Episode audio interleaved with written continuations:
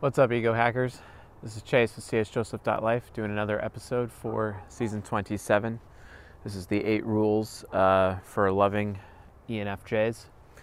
And uh, thought it fitting to uh, actually shoot this particular lecture from this spot. Uh, oddly enough, this is the same location that I filmed. Um, my very first lecture about ENFJs in season three. Um, season three, who are the ENFJs? And uh, I uh, took a long walk and a bit of a travel to come here to this place. So, and uh, it's kind of interesting to uh, be here again in the middle of the night. But uh, I felt it very fitting to do so because I don't know. I've been dealing with a lot of drama relating to ENFJs in my life, and uh, I wanted to take a somber moment and uh, remember all the ENFJs that have been there for me, who have cared for me, who have loved me for uh, many years in my life, and uh, you know, just haven't really. Uh, either there have been times where I haven't been there for them, or um, or maybe uh, I was alienated by them, or I put them in a position where they had to alienate me or or whatnot. Or, but regardless, like you know, I, am not perfect. I'm not uh, I'm not the best uh, person out there, but uh, you know, I, I I recognize that you know sometimes it's important to take responsibility for one's actions, and as much as it is important to hold other people accountable. So, but anyway, I wanted to uh, just kind of go down the uh, line of memory lane here with everyone, uh, especially especially today. I find it interesting that it's today of all days that uh, I am uh, filming this particular lecture because I was I was up till three in the morning last night actually um, writing this insanely long letter. I don't know, it was like 40 to 50 paragraph letter to an ENFJ, and uh, basically I, you know, I sharing with them some of my pain and struggles with ENFJs in the past, and also simultaneously like telling them to their face that they're one of the most arrogant people I've ever met, and uh, how they just continue to alienate people and just expect people to you know behave in a certain way, or they get so upset that no one listens to them when they forget because SI Trickster of all the times that they've actually you know been listened to, and then I don't know, that just comes off as so ungrateful or taking people for granted, etc. But at the end of the day, I think, I think you know, uh, regardless, it's it's absolutely important to give ENFJs their due, because you know what, they're they're people too, and they're really precious people in as much as they are uh, sometimes a, a pain in the ass. But I mean, come on, I'm an ENTP with SE Demon. I'm basically an a pain in the ass by default. Let's be honest. Uh, so, anyway, um, so yeah, definitely uh, filming this lecture from the exact location that I filmed my very first ENFJ lecture, and bit of a took me a bit to get here, but uh, I think uh, I think it was definitely worth it. So, especially given the topic that we're talking about, which is eight rules for loving ENFJs. So, if you're in a relationship, especially a romantic relationship or friendship with an ENFJ, or if you have an ENFJ family member like I do, I have tons of them. I have uh, my father in law is an ENFJ, my father is an ENFJ, my aunt is an ENFJ. Um, they're all over the place, and it's interesting that the Templar Quadra of all of the Quadras is absolute, absolutely dominant in my family. I have three STPs in my family, three NFJs in my family, four NFJs in my family, actually, excuse me. Um, and uh, they basically make up a majority, these Templars. So it's kind of interesting as they're trying to make each and every one of us, you know, more righteous and uh, build character in us. But each of them has their own struggles with character as well, and um, you know, but that doesn't mean that you know we as fellow human beings lack the responsibility in loving them because uh, you know as giving as they can be and as covert contracting as they can be, they def- we definitely need to be there uh, to be able to um, to show them love appropriately uh, when the time comes. So. but yeah, um, ENFJs. So remember, folks, they are the structure, idealist, uh, direct, initiating, control, and sometimes they use their caring FE hero for controlling others. That's not exactly uh, the best situation. Let's be straight. Um, but they're so outcome focused, you know, and it just kind of you know comes with the territory. And uh, they're very idealistic, so they're abstract, always thinking about the what if, which can be the bane of their existence because they're like, well, what if my partner is cheating on me, you know, and then they jump to the wrong conclusion and uh, make assumptions. And then there's also um, uh, beyond that abstraction, they're very interest based. They're aware of what they get out of a situation versus what others get out of a out of a situation, um, and uh, always seeking that win-win and feel manipulated when they don't have a uh, a win-win and whatnot. Ooh, am I to get greeted uh, by some raccoons? Hmm, let's, we'll find out. Um, so also, um, let's see. Um, so interest-based, abstract. They're also very affiliative and really, really focused on doing the right thing. And honestly, the affiliative is kind of where they get in trouble. Oftentimes, I the recent altercations that I've had with ENFJs is that they're lording their their credentials or their achievements or their accomplishments over other people in an effort to force other people to listen to them against their will. Um, before I begin, ENFJs, I really just want to make a statement to you right now. Um, I'm not going to tell you that you're stupid, but let's be straight. No one cares if you're smart. Nobody cares. And as oftentimes as you ENFJs try to like go out of your way to get people to listen to you, it's funny with your SI trickster, you often forget uh, that people have been listening to you, and because of that, you just end up steamrolling them as if they're completely incorrect to begin with. And honestly, that's not fair. It's really just not fair to people, and that's why I'm here to tell people that you know that is unfair, and you shouldn't do that, and you wouldn't want to do that. But at the same time, also, I'm going to teach people right now how people can love you and show you love so that you are loved in the way that you need to be loved, so that you don't think uh, or believe or feel that you would have to force people to listen to you if you're in a situation where you are afraid that you're not being listened to, or you're afraid that you're not intelligent and whatnot, or you're afraid that your ideas are not going to be heard. So, anyway, um, so this this. Uh, this lecture um, is simultaneously a rebuke as well as a love letter to the ENFJs out there, the mentors out there, because I sincerely hope that uh, you folks walk away with this and are able to develop some principles, some moral principles uh, from this lecture so that you can hold yourselves accountable while simultaneously holding your lovers accountable. Because if your lovers are not doing this for you well then they're not they're not loving you, and you can definitely detect if they are or not doing that for you. But don't forget, it's also your responsibility that with this knowledge, that you also uh, are finding out the eight rules for love are for your lovers and partners and friends and family as well. So, just because I'm giving you this information does not give you just some master standard with which you can lord over people with your TE demon like you folks often do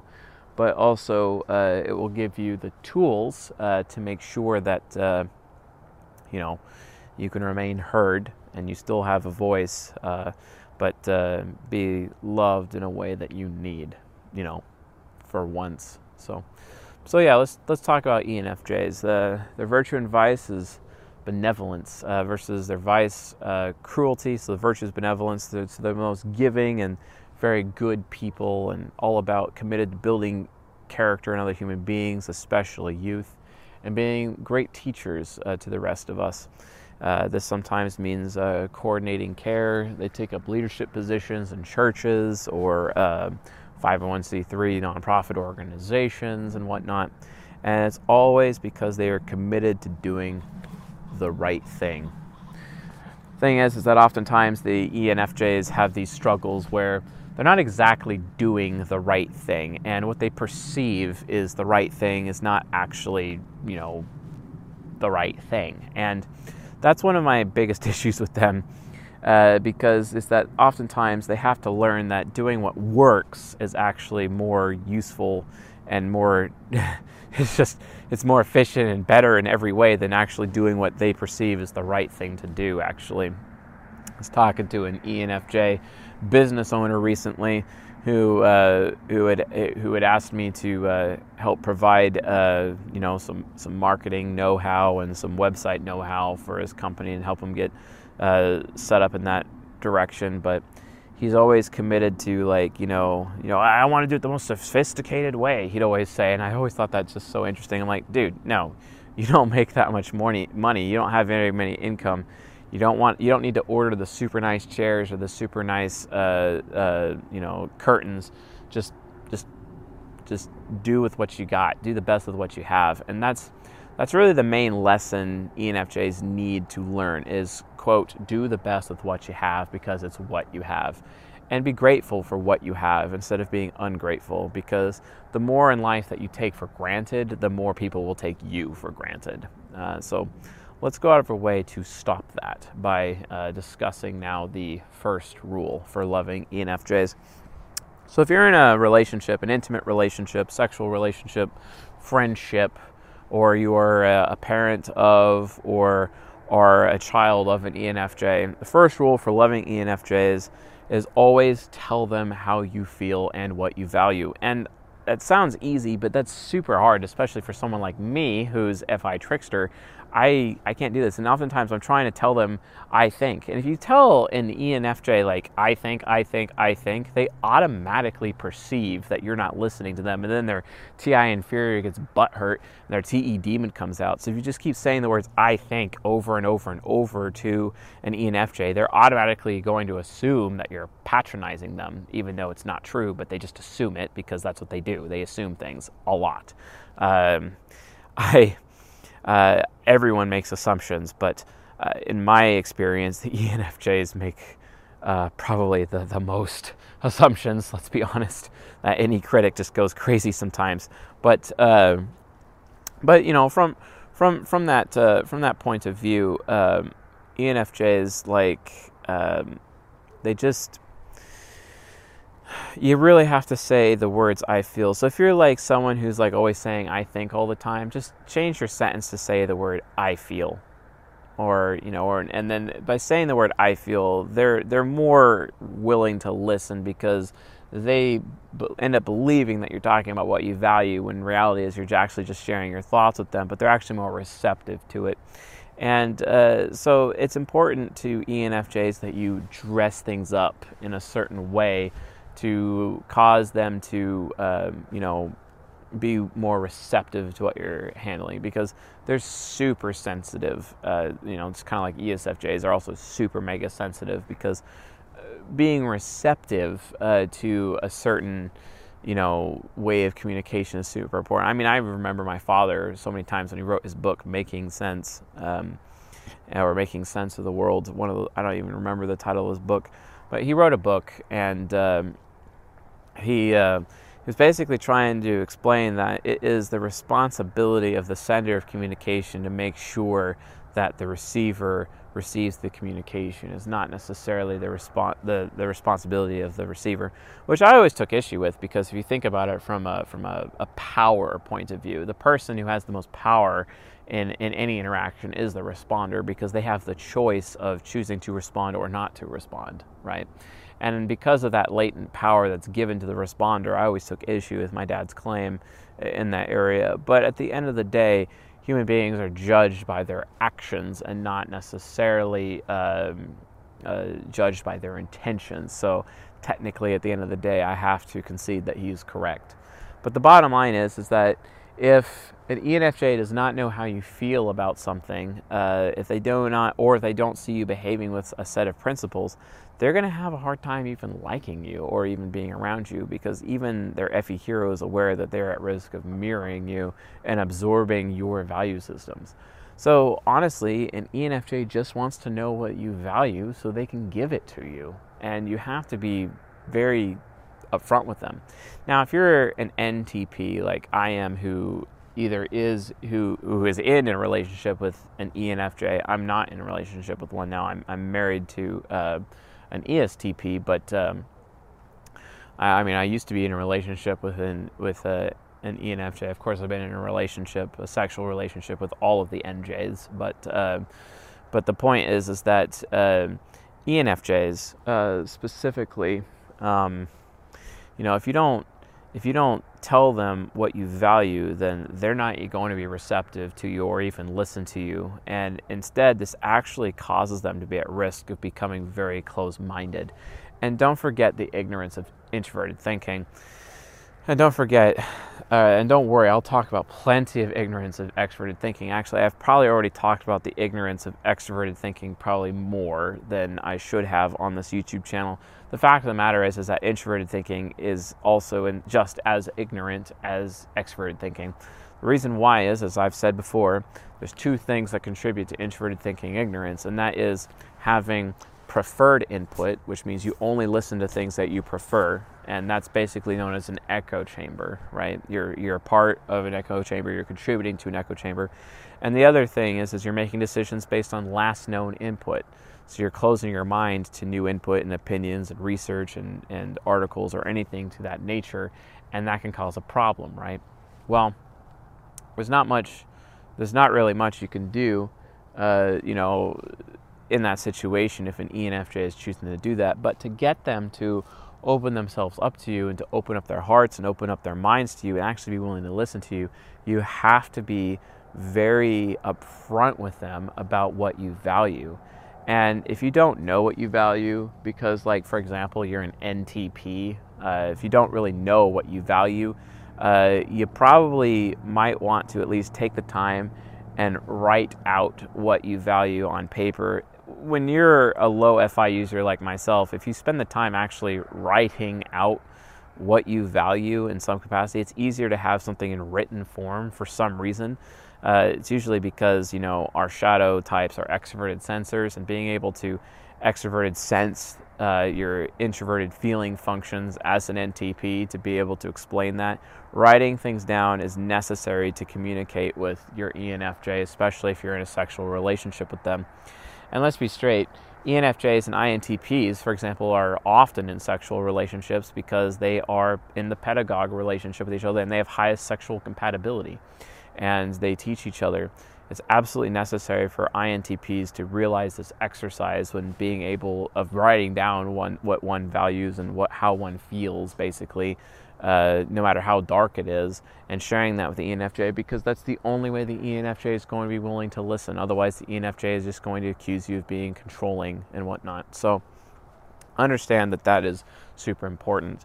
Always share with your ENFJ what you value and how you feel so that their hearts can be open to you. Because if you open up your heart to them, they will mirror you and open up their heart, aka their mind, to you open up your heart to them and they will open their mind to you. And that's how you can actually cause the ENFJ to change their mind. And it's very powerful. So uh, now, like ENTJs, uh, rule number two is similar. Basically, just help them make the wise decision. ENFJs are just as impulsive as ENTJs. Um, I've coached a lot of ENFJs. Like, for example, ENFJ women. I, gosh, they're really, I mean, a lot of the ones that I've coached, they're into one night stands. And it's because they just worry about their own self worth that they're, and then on top of that, worry that they're not smart enough. And then they're afraid of abandonment because they really like this person or they really like this guy and they want to make a really big impression. So they end up sleeping with them on the first night, which puts them at severe risk. I'm not saying all ENFJ women do that, but I've noticed that it is a huge risk amongst them compared to other types of women. So, as a result of this, I, I think it's very important uh, for you know ENFJ women to be guided with what you know the wise choice is. And honestly, it's important that you go up to an ENFJ, uh, regardless of gender, uh, you know, as an, in an attempt to love them, and give them a choice, and always give them a choice. But always, while you're giving them a choice, present to them wise choices, right? But you also have to question choices that they've made in the past, right? Especially choices that involve you personally. You have to tell them, hey, that was a really bad experience for me because you were impulsive. You have to be willing to hold them accountable. If you don't hold an ENFJ accountable, how are they ever going to be able to change? To, to change for the better. How are they ever going to achieve that, especially with their achievement function as their demon function? How are they going to achieve that? The only way that's going to happen is through accountability. You provide a list of all of the times that they were impulsive uh, to you uh, or impulsive with you that caused bad results and basically caused you to be unsafe, for example, you know. And there's a lot of there's a lot of you know examples of you know unsafe impulsivities that uh, ENFJs do. Like for example, gluttony. Gluttony is a huge problem. Uh, debauchery is a huge problem amongst ENFJs. I know a lot of ENFJs who are drunks. I know a lot of ENFJs who are they're, they're man whores basically. Uh, you know, um, and it's it's even really sad because some of them are actually married and they're also like in a relationship with their golden pair INFP women and they're sleeping with other girls on the side. I, I actually know a, a, an ENFJ woman who is married who is currently sleeping with an ISTJ man on the side right now, um, and his and her husband has no clue, has no clue about it. You know, uh, and certainly, if I knew his contact information, I'd straight up tell him, you know, that, was happening. And no worries, that's not a coaching client of mine. Uh, it's just something that I'm aware of that's happening out there. And and if I knew his contact information, I would let him know how much of a hoe she's being. You know what I'm saying? Like it's just it's just ridiculous. But that's not to say that men are like ENFJ men can be total hoes too, because they absolutely can. Like I used to I used to work with one who had that uh, streak in his life for about 10 years. And it's just like, hey, I'm going to go screw everything that moves because I don't have to be responsible right now because I'm not, I'm not accusing anyone of being irresponsible, which means I can be as irresponsible as I want, you know, which we kind of recently talked about in the Beta Quadra episode of season 17, episode 7, right? So, anyway. Um, so you know those interesting Templar types. But yeah, like honestly, you have to hold the ENFJ accountable for the decisions that they make. Now, granted, if you're already following rule one and telling them what you value, they actually end up basing their decisions based on what you value instead of just what they value, which is their FI nemesis or FI villain function because what they value, they worry about what they value. They don't actually sometimes know what they stand for. But if they know what you stand for, it actually helps them make uh, better decisions. So, again, as part of following rule number one, I guess a better way of defining rule number one is always tell your ENFJ consistently what you stand for. And if they go outside of what you stand for, hold them accountable for it. Help them make decisions that support what you stand for. Make it about you. ENFJs exist in hopes that you would be selfish enough to tell them what you stand for and tell them that you expect them to live their life based on what you stand for. If you are being unselfish, perhaps you're like an extroverted feeler who's being really self deprecating and whatnot, just as much as an ENFJ is constantly self deprecating, uh, then you're just going to, you're not really you're not really uh, you know making any you're not benefiting the ENFJ whatsoever. It's like there, there's no benefit to it at all. Uh, so again, you have to tell them what you stand for. You have to tell them what you value, what your value system is, so that they can follow it, so that they are you know well within their boundaries. That's all ENFJs want to know. They just want to know their boundaries. It's like you drop them in a little box that says you could do whatever you want in this box as long as you don't go outside of the box, right? And that box becomes your value system. It becomes what you stand for. And they need that because they're so scared of failing you, actually. They're extremely scared of failing you. You know, think about like especially especially with their sexual performance, with with with their extroverted sensing child, for example, their introverted intuition. You know, they are they desire to be so gentle with you in the bedroom that they are so afraid of you know taking too much control or not being or or being uh, you know too gentle or not gentle enough and they're constantly trying to figure out exactly like what their boundaries are so that they know how to make you happy because that's all an ENFJ wants to do is make you happy. So you have to allow yourself, especially if you're an FE user, to be selfish with an ENFJ because that selfishness, as long as it doesn't break their ethical um, their ethical rules or their their you know or their ethical expectations as ENFJs, as long as it's within their definition of their own personal ethics, it doesn't matter. They thrive on that, and they need you to be willing to be selfish enough to tell them that so that they can live their life by your standard. This is how they live their life. They need this. So give it to them. So you do this by giving them choices that always align with your value system, that align with what you stand for, because that's what they want to be. And them contributing to you in that way will make them very proud, because that's all they want to be. That way they don't fall in the pit of getting just worthless achievements and majoring in minor things like NFJs do, because they're there to, you know, make sure that. Uh, that they're making decisions and being supportive of you and, and, benevolent to you, maybe even mentoring you and helping emotionally develop you and broaden what you stand for and broaden your your uh, your value system and your horizons, expanding your horizons. You know, but that's rule number three. Rule number three is allow your ENFJ to expand your horizons. Allow them to present to you new tastes, new experiences. That could be in the kitchen. That could also be in the bedroom. You have to give them full freedom of choice as part of following rule number two, but in a responsible manner. But you have to communicate with them what makes you comfortable. You have to communicate with them what it is you actually want to receive from them, you know. That includes right down to all of your kinks in the bedroom because it is their good pleasure to perform any kink on you in the bedroom because that's just how they work. You are a canvas to them and they are a painter and they want to paint upon your canvas and that includes all of the kinks and they want to be a part of that and have that shared experience with you and they are so obsessed with doing such a good job with that and impressing you because they just want to impress you, male or female ENFJ, because they're so afraid that you are going to abandon them.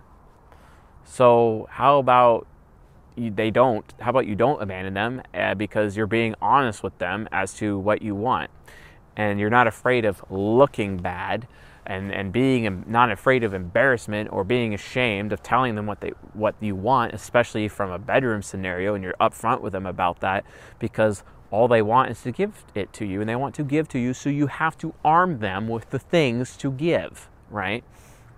So and then but ultimately rule number three is about, you know, demonstrations of it's about demonstrations of loyalty and steadfastness and perseverance for them, absolute loyalty, and uh, making them a priority. Um, but you know that's what you know sharing your value system is with you know rule number one. Uh, but yeah, they really need to be made uh, made a priority. But uh, you know with with their with their with their child function, you know you just got to tell them you know hey you make me really comfortable you make me feel safe and uh, and the more experiences you share with them as simple as even like you know if you're a long distance away from each other take photos of what you're doing and send it to them so that they feel like they're there with you right?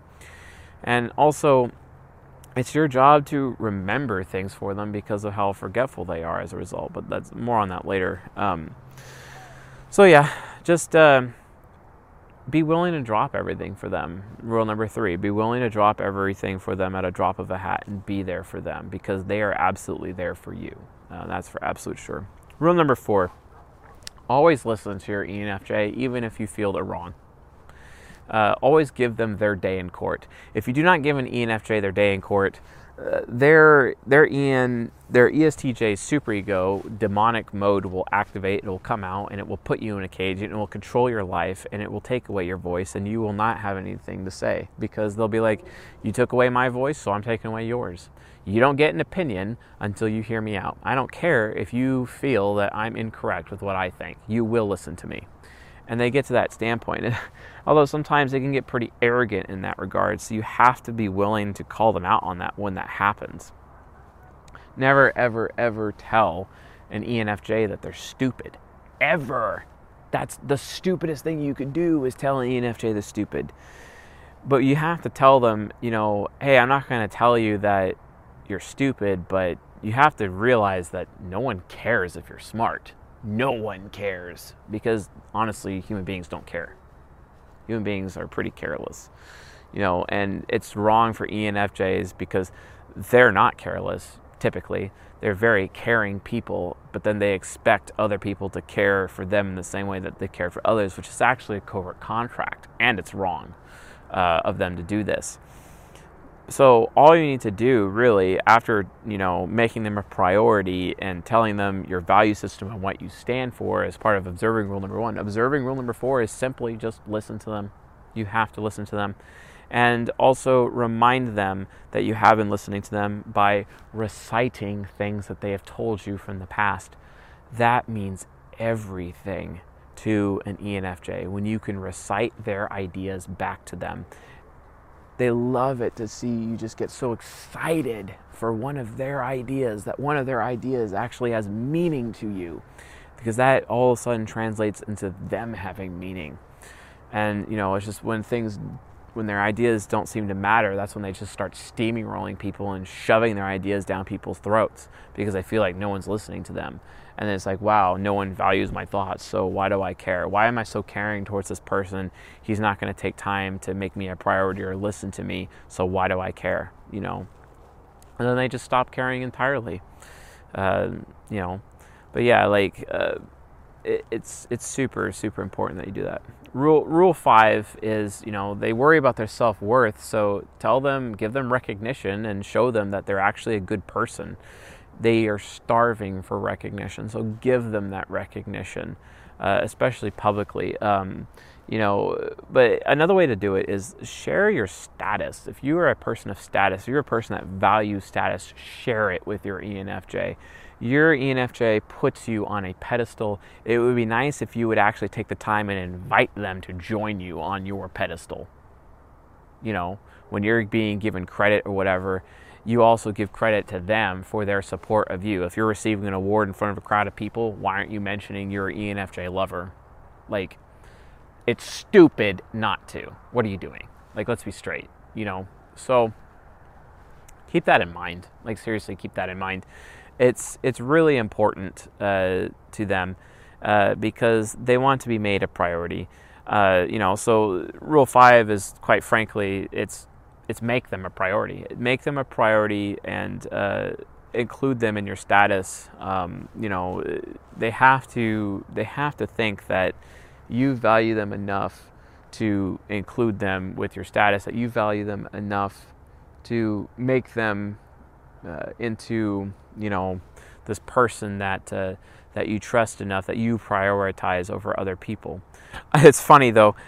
I I have seen NFPs actually get in the face of NFJs. Um, I've seen it uh, where NFJs um, where they accuse NFJs of valuing everybody the same and not valuing them enough. Their FE critic or FE nemesis comes out. So it can go both ways with uh, ENFJ. So ENFJs be careful and realize that just because you walk around feeling like you're not worthy enough doesn't mean that you have the right to do that, you know. So but you know, if you're in a relationship with an ENFJ, help them feel more worthy by including them in your glory, including them in the status. And it's likely the reason why you have glory and status yourself is because they helped bring it to you, they helped build it within you, and they helped you get there. You didn't get there alone.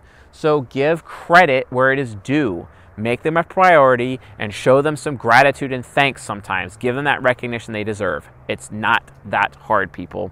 Stop being so selfish and self deluded that you can't even see your ENFJ. You can't even see past your own nose, that you can't see your ENFJ there supporting you every step of the way. This is especially hard for fellow Templar types. My goodness.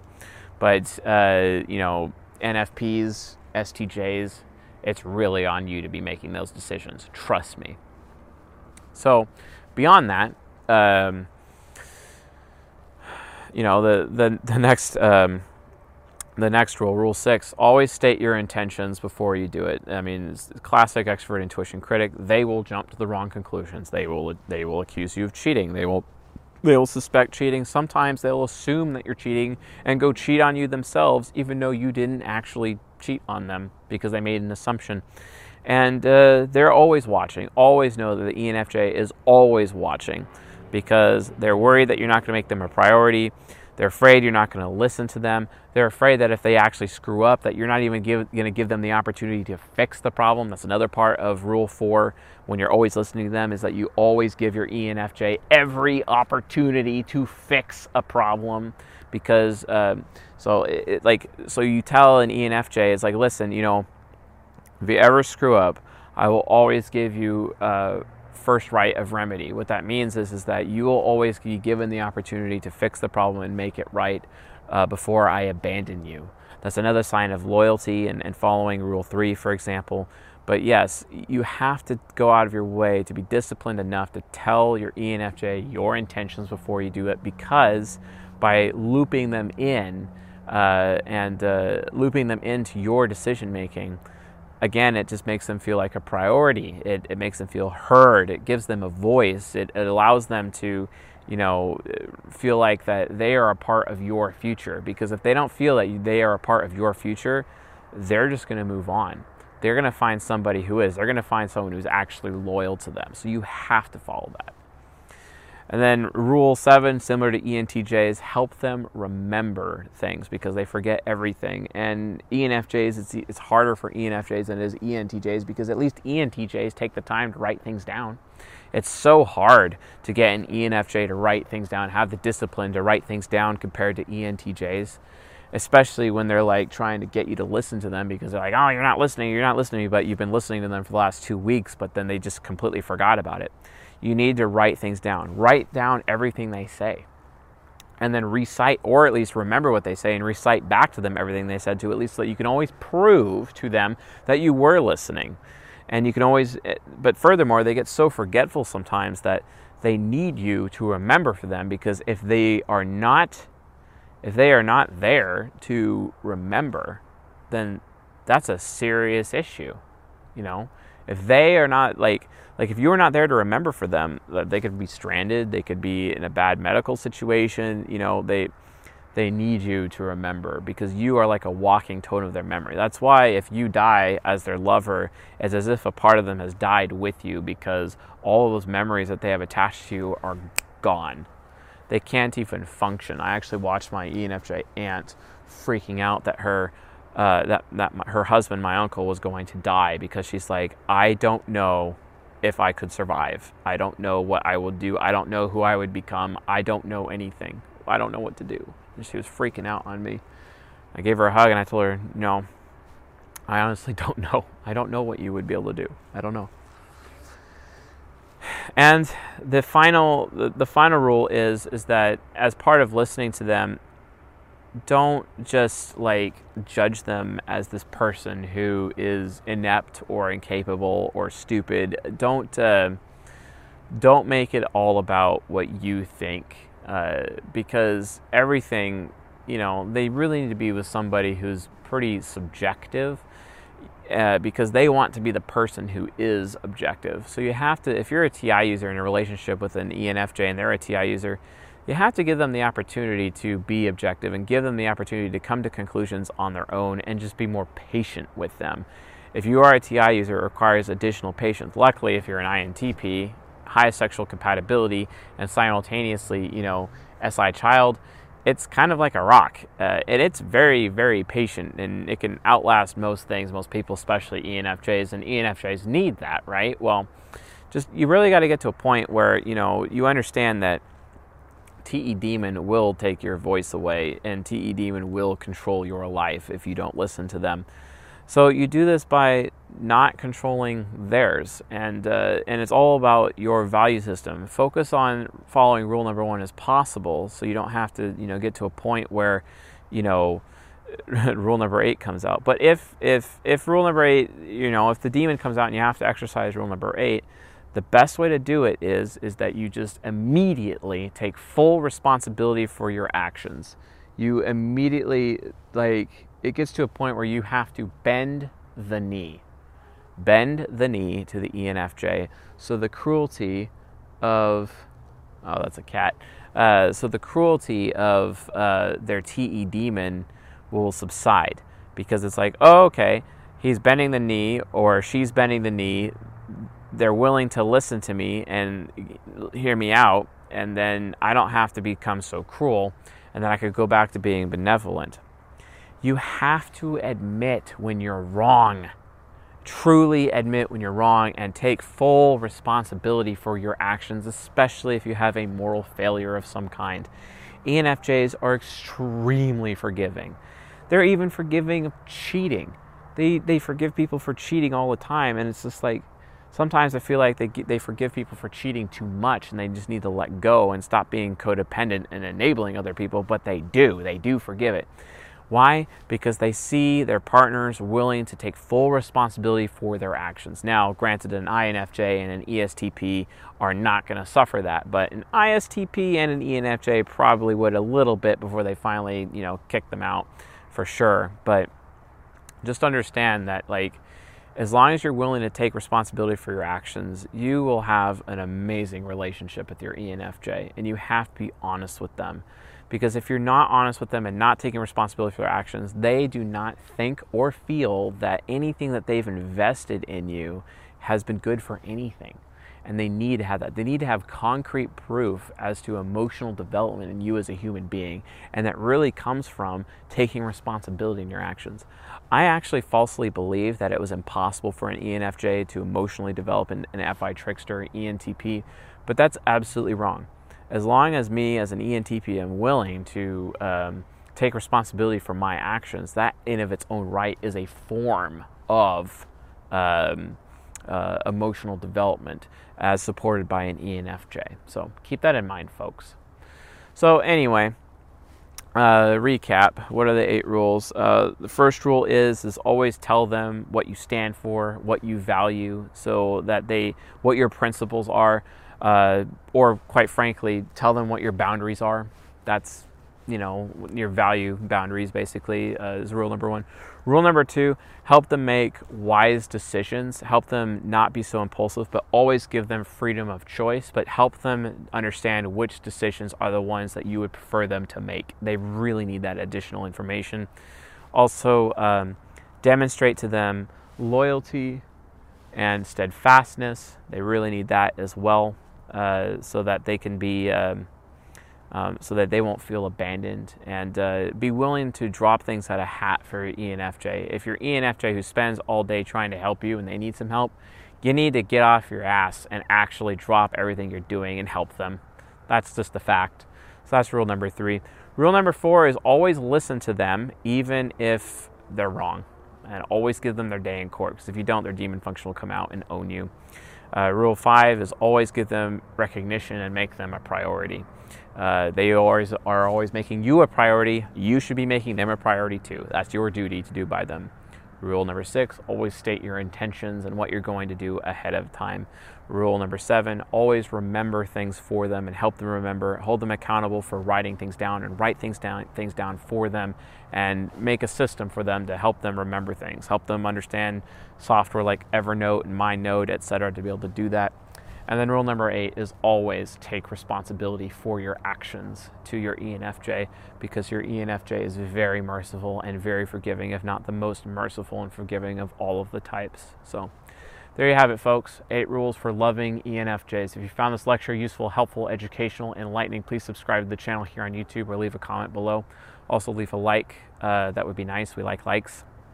Uh, if you'd like to get into some of our private lectures for season 14 and uh, season 19, uh, it is available on patreon.com forward slash CS Joseph, as well as our live lecture, uh, the Patreon Q&A, and uh, our and also the CSJ conference, which we've been talking about some really cool cutting edge, uh, cutting, cutting edge things that haven't even made it out to the regular lectures. So all the new stuff kind of flows through the Ruby conference at the Ruby level uh, down to the rest uh, after a while. So, but anyway, thank you all for being a part of my audience and uh, really appreciate it, folks. Um, so, with that being said, you guys have a good night.